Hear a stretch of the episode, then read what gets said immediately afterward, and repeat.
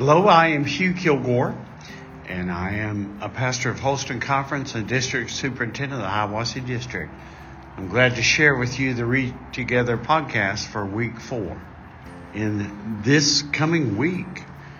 you will have the opportunity to explore in the book of Genesis the stories of Joseph, of how God worked with him and some of the most difficult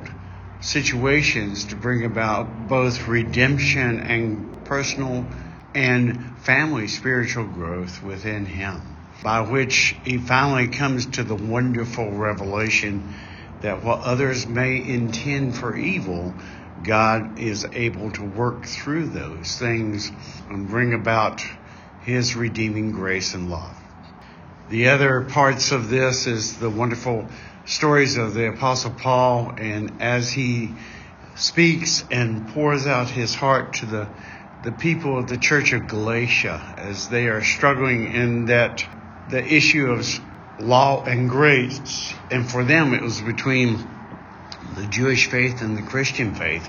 and how the two might be brought together, and how that Jesus Christ is indeed the means by which all things do come together and work out for good through our Lord and His power. So, my friends, as you explore this coming week, enjoy the Psalms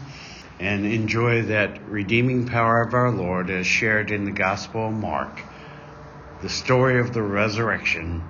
and the redeeming power of our Lord and Savior. Thank you. Bye bye.